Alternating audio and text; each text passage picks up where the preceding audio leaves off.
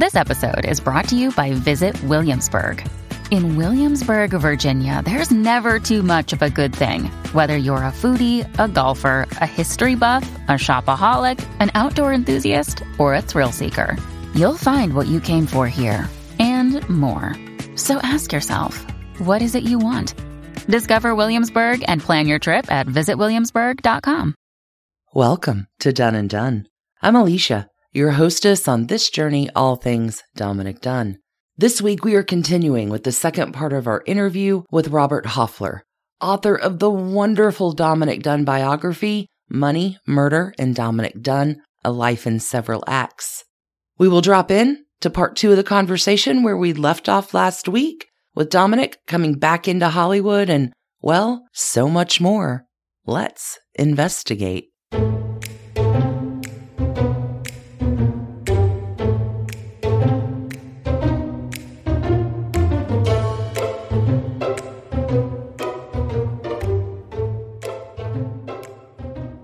So let's talk a little bit about that because Nick leaves Hollywood, right? Late 70s, early 80s, Oregon's it up, heads over to New York City, is coming back for Dominique's trial, but also having written The Winners, is beginning the two Mrs. Grenvilles, has a successful career for Vanity Fair, publishes two Mrs. Grenvilles, goodness, a season in purgatory is coming out when OJ happens.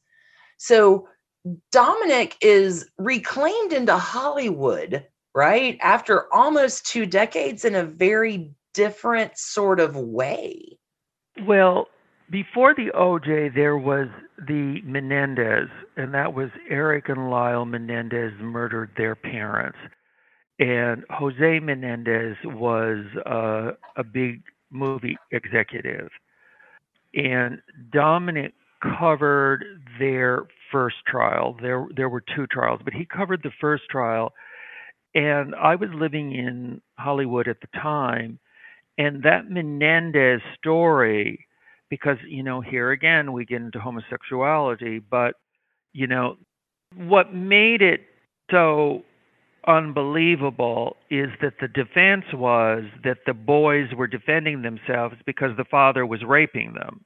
And so that just galvanized everyone's attention on this that here was this movie executive you know who lived in Beverly Hills and he was he and his wife were murdered by his sons whom they said was abusing them sexually since they were little children and Dominic never believed that defense.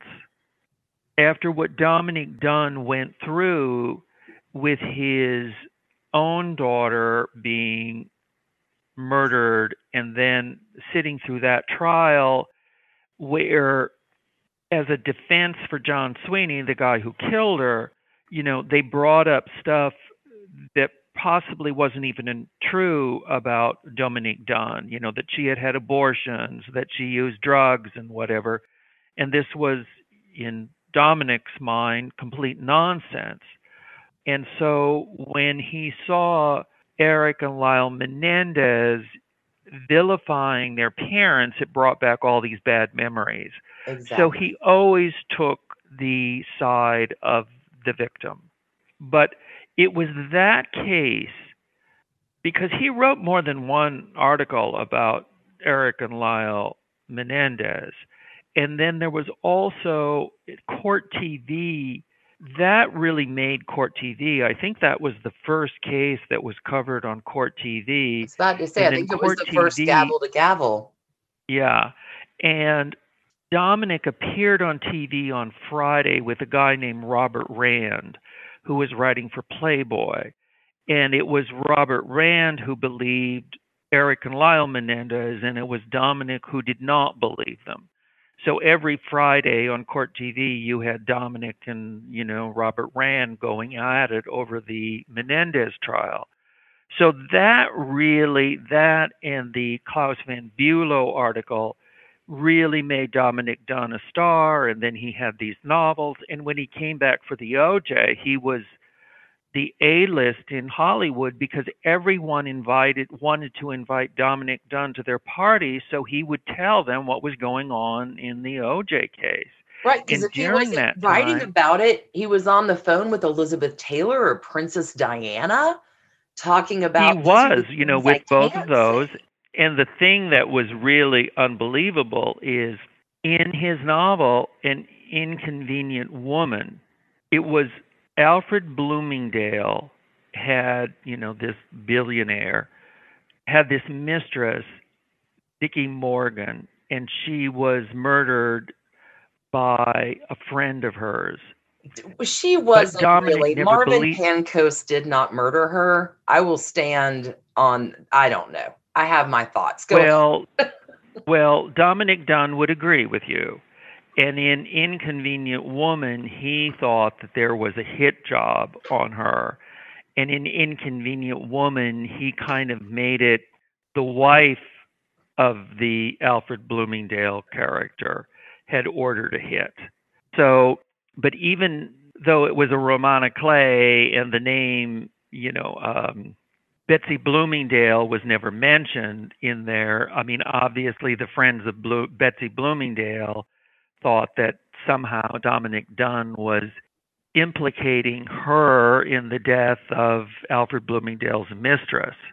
But Dominic was so popular in Hollywood at that time that even Betsy Bloomingdale had to invite Dominic Dunne to her parties because you, know, you had to have Dominic Dunne at your party to you know to have a successful party in Hollywood while the O.J. Simpson trial was going. To talk on. about the case, that to me is so fascinating, and the thing I think that Dunne captures so well in his writing is that he's he's always sometimes scathing, but sometimes truthful. They are morality tales, but for yeah. him to write about Betsy Bloomingdale in that way Nancy Reagan. I mean, he writes about Elizabeth Taylor's fake converse. Like he's talking about the people that are in his circle. It is so fascinating to me where he skates the fine line between it, I don't know. I guess it's almost his redemption arc of being accepted back in and maybe how much he savored it versus what kind of crow did all those people have to eat after ousting him. I don't know if there's a question in there, but I just find that scrub so interesting at where his writing act career led him to. I, you know, Betsy Bloomingdale and Elizabeth Taylor, they were not like the swans for Truman Capote. Truman Capote was really, really friends with the swans. So when you had all of those high society women in New York City cut off Truman Capote, you know, he went belly up. But Dominic Dunne was a little savvier than that. You know, he knew what Betsy Bloomingdale and Elizabeth Taylor were all about. He didn't right. really consider them true blue friends the way that Truman Capote, you know, you know, Babe Paley, you know, it, those those women were really not important to him. And he kind of knew that you know that they were using him and he was using them. Those those were not his his real friends. And you know Truman Capote did not have a family. I mean Dominic Dunne you know had a a family and people he loved. Um he wasn't dependent on a Babe Paley so Dominic was was having fun with Elizabeth Taylor and Betsy Bloomingdale and Veronica Peck, uh, Gregory Peck's wife, who had you know mistreated him in in the past. And and he wasn't dependent on them. I mean he was writing about hollywood. He wasn't dependent on on hollywood in in any way you know, one thing that I found intriguing was, you know, most of us who write books and, you know, write for magazines, and I was also a, a magazine editor at Life and Us and Variety. But you go through lots of different editors. And Dominic had Betty Prashker at Crown and Wayne Lawson at Vanity Fair. And the story was that Dominic was a great reporter, but not a great writer, and that he needed to be heavily edited, and that Betty Prashker and Wayne Lawson edited him heavily. And there were stories that sometimes his articles kind of came in in lots of pieces of paper, and then Wayne Lawson whipped them into shape. And I think even Tina Brown recently talked about that he was not a great writer. What he was is he was a great reporter. Well, and I mean, her back from that lunch after the dinner party before he's leaving for Dominique's trial. We can get you an editor. Why are you wasting your time telling these stories at Hollywood parties? You should be writing them down. Yes. And I do have to say, I saw a number of the drafts of things. He had a style. And if you look at his diary, there were a lot of things in it that were, you know, kind of wonderfully written. But he needed an editor. And I think that's one of the reasons he stayed with Vanity Fair. And when he had a falling out with Vanity Fair, he did not leave he kind of you know sucked it up and continued to to write for them. You know crown publishing was the only publisher book publisher he had. A lot of people go from publishing house to publishing house but i think he knew his strengths and his weaknesses and he was smart enough to hang on to good editors. But what happened at vanity fair is that there was this representative gary condit and there was an intern he had, Chandra Levy, who ended up dead. And Dominic, not in Vanity Fair, but talking on radio programs and TV programs, implicated the representative in the death of this intern. And he was sued, and I found out that he had to pay a million dollars and he was Dominic for some reason thought that Vanity Fair should pay his legal bills. But it was nothing that he ever wrote for Vanity Fair. And in fact, Vanity Fair had prevented him from writing about the Gary Condit Chandra Levy controversy in Vanity Fair because they didn't think he had the facts. And frankly, Dominic didn't have the facts and he was wrong about it. It was kind of you know the the big mistake of his career was pursuing that story. The one rare instance where he was sort of off track. He was really off track and i have to tell you i mean i did a number of number of re- reporting in in my time and i was a, a theater reporter at variety and you would sometimes get these stories and they weren't exactly accurate and if you went to press with them boy you would regret it. But you know it's very interesting with dominic dunne because the chandra levy murder took place at a time where he needed a story. I mean if you really look at it it was like a golden age of murder.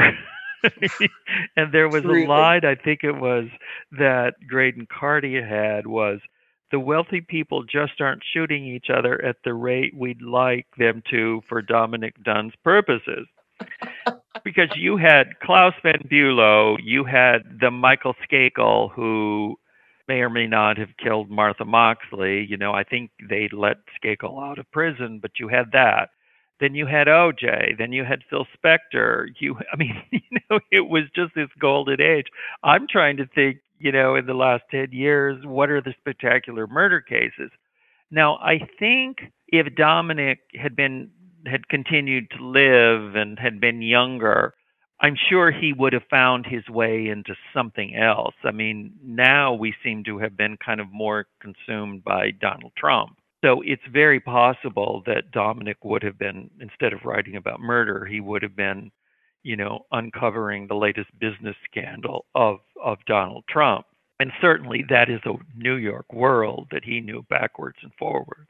So that's a good point because it wasn't just his Vanity Fair writing or his novels, his roman à clef novels, but he also sort of forayed into television in a weird sort of way. Dominic went back to his roots.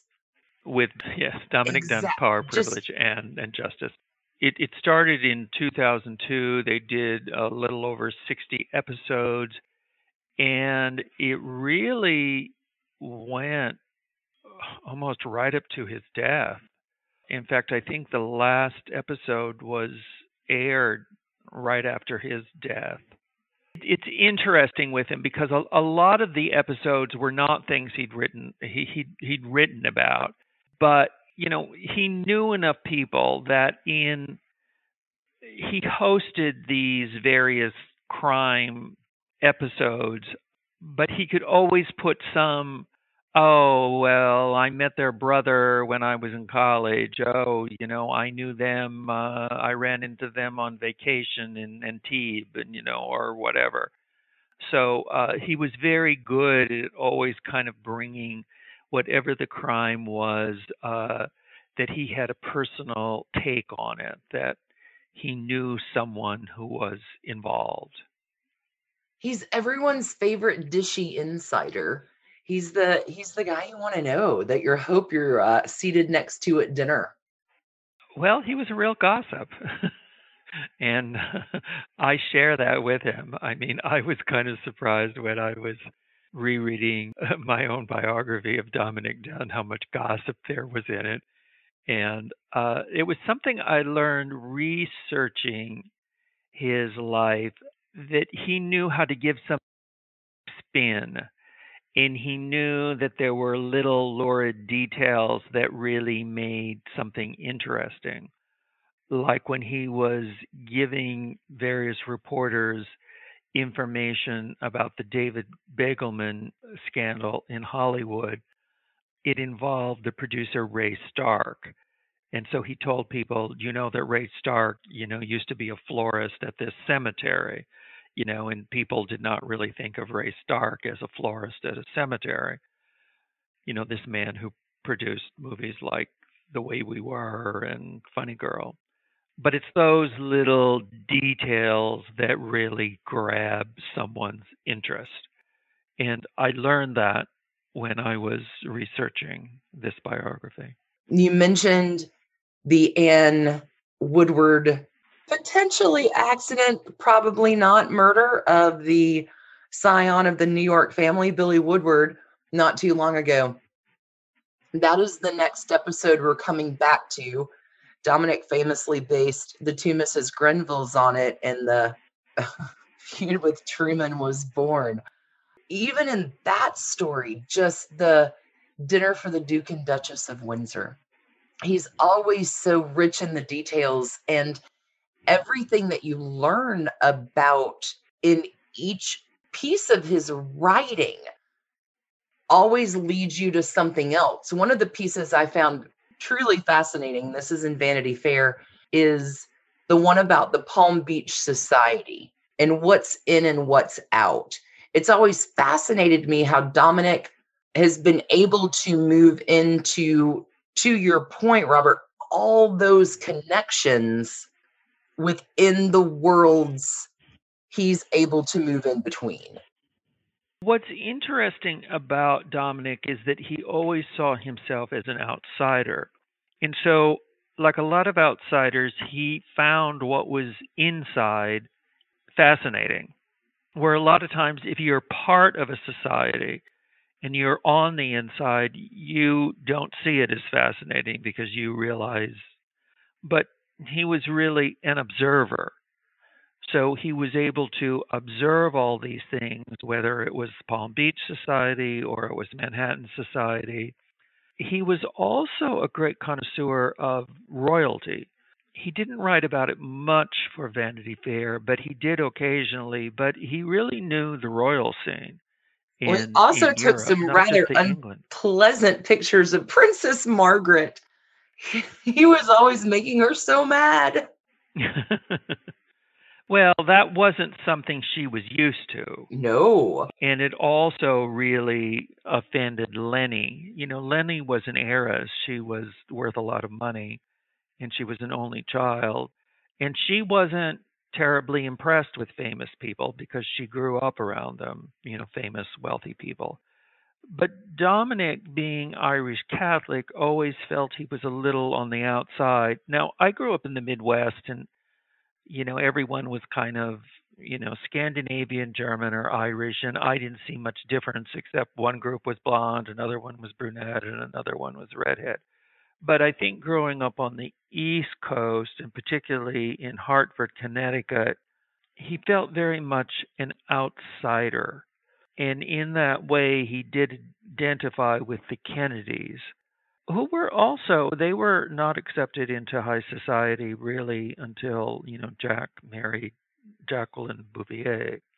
But even then, you know, they were they were Irish Catholic that was looked down on by high society. I mean, it's kind of a world that doesn't really exist very much anymore. But Dominic was very sensitive to all of that.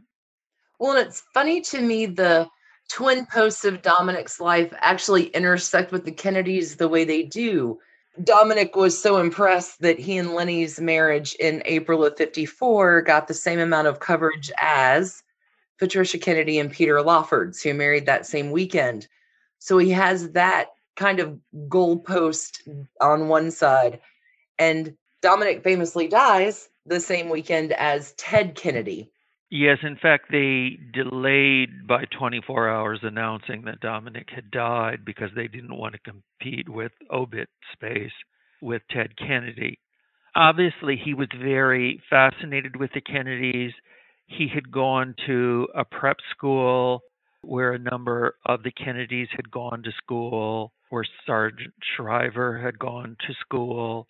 But he grew to hate them. You know, there was the William Kennedy Smith rape trial, and he saw the way in which the Kennedys really kind of used their power and prestige to kind of roll over Patricia Bowman, who was the alleged rape victim. So he had, you know, there was no love lost between the two families near the end. And then also there was the Skakel, Mike, Michael Skakel, who was accused of killing Martha Moxley. Ethel Kennedy was a Skakel.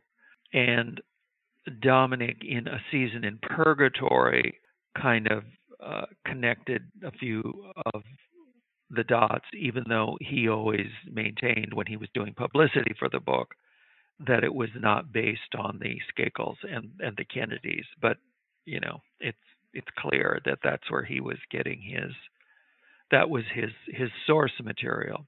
What was interesting about the Skakel is that when a season in Purgatory came out and he was doing kind of his press tour for it, a number of people would come up to him with information about the Martha Moxley murder. And so someone even came in, I think, with a forensic report. It was. It was a former researcher for the Greenwich police who met him at the tattered cover in Denver. Mm-hmm. It was all very undercover. And then you have the kid with the backpack in the Sutton report. Like Skakel kind of messed himself up on that. But what I think probably unnerved him was he wrote that book proponing that it was Tommy Skakel, when in fact, right, Michael Skakel, and then through the OJ connection, gives that same content to Mark Fuhrman.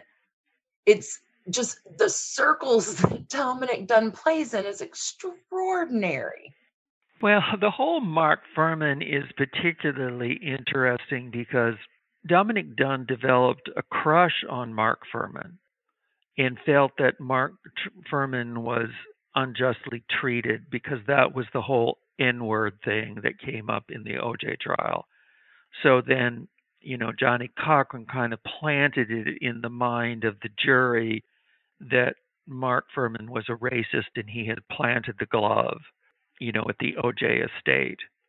So then Dominic Dunne gives Mark Fuhrman the Sutton report, which was actually a private detective report that the Skakel family had paid uh, close to a million dollars. I think it was $700,000 that they paid for it which was to exonerate their sons. But in fact, that sure the didn't work. report kind of um, pointed the finger at at the sons.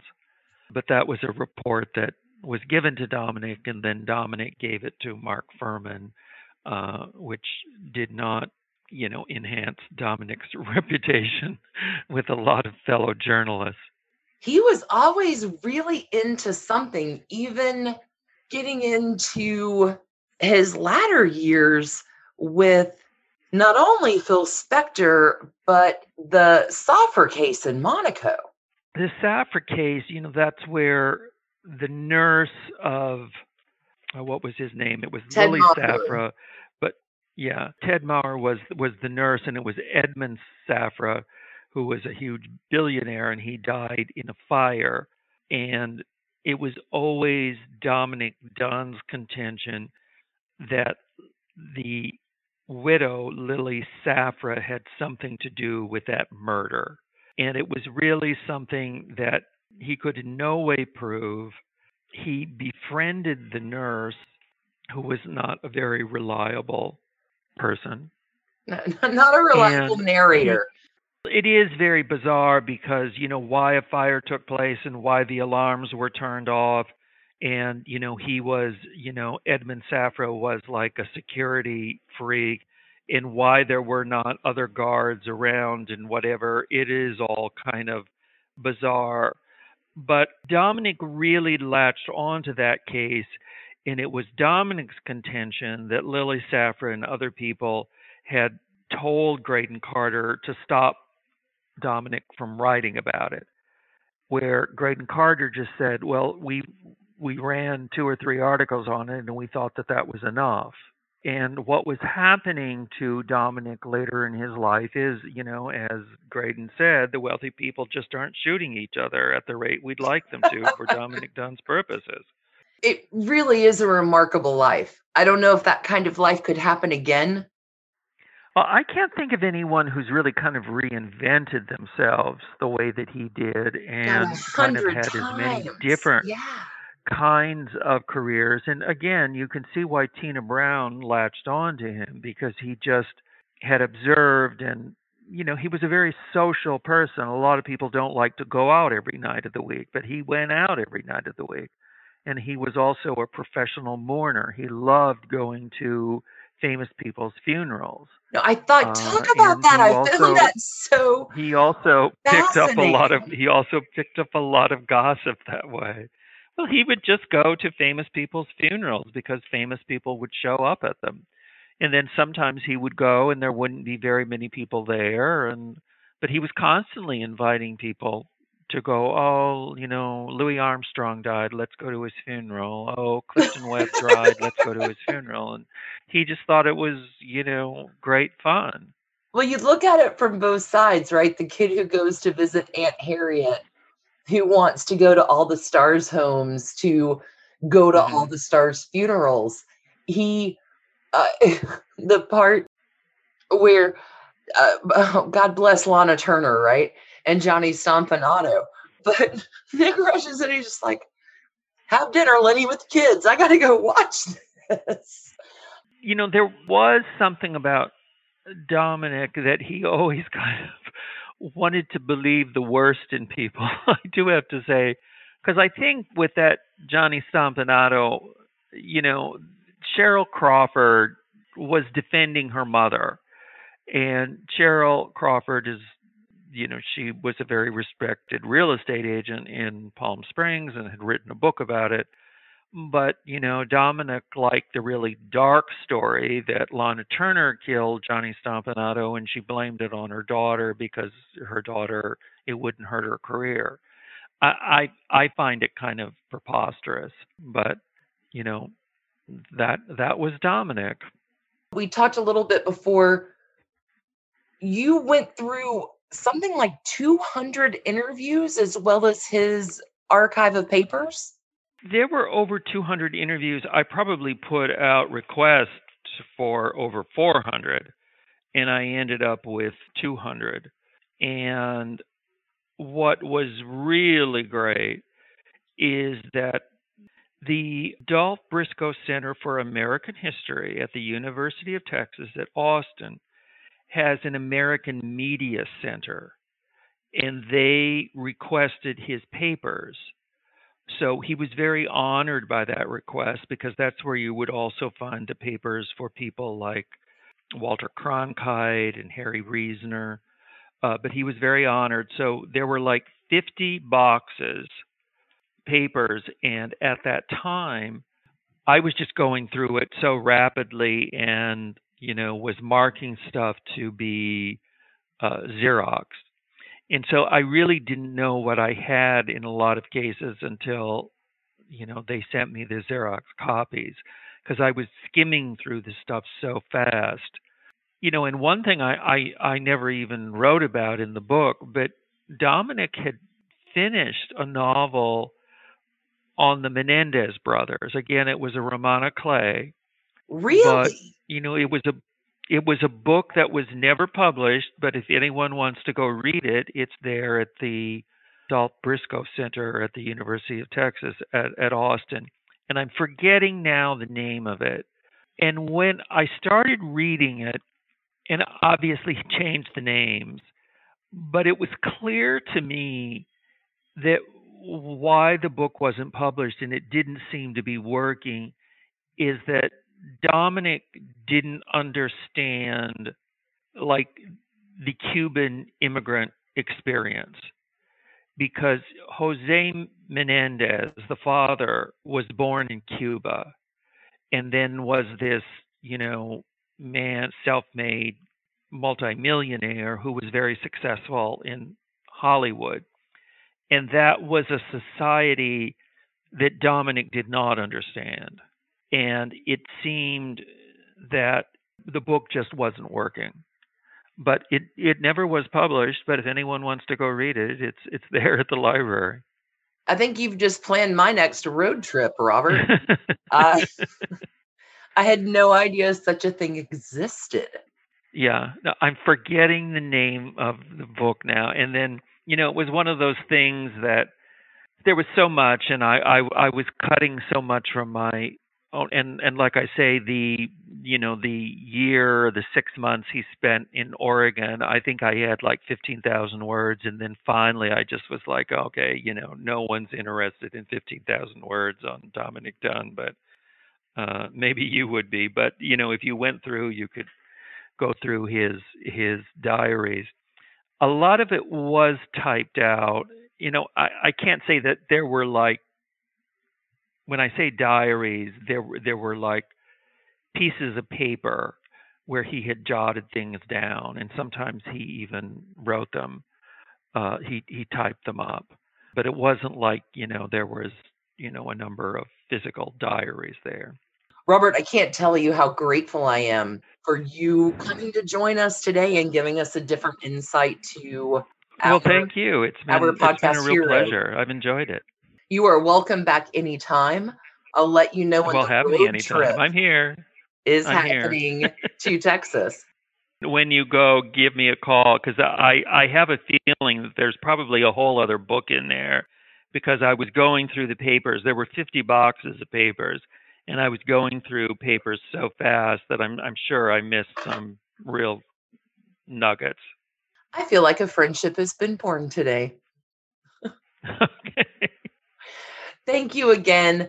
And everybody, check out Robert's book, Money, Murder, and Dominic Dunne A Life in Several Acts. Even if you think you know everything about Dominic Dunne, you're going to find new things in it. I promise y'all, you're going to love, they're going to make you just think about it in a completely different way. Robert, again, thank you for your time. Thank you. Such a treat. Take care. Thanks so much for joining me today on this episode of Dunne and Done. I appreciate your time and, as always, your kind reviews and emails. What a delightful voyage this year has been, mainly because of you. Your next Done Day is coming Monday, August 2nd. We will be returning to some old time true crime. August will have us covering two cases that intrigued our man Nick in his early life. So intriguing were they to him He wrote a wonderful piece in Vanity Fair about one of them and wrote a novel about the other, The Two Mrs. Grenvilles, that we talked about a little bit in this interview. Can't wait to see you back on August 2nd. Until we meet again, friends, stay curious and keep on investigating.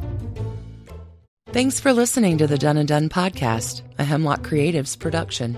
You can email us at doneanddone at gmail.com. You can follow us on Instagram at Dunne and Done Podcast. For further information about our episodes or sources, you can find us online at www.doneanddone.com. See you next week, friends.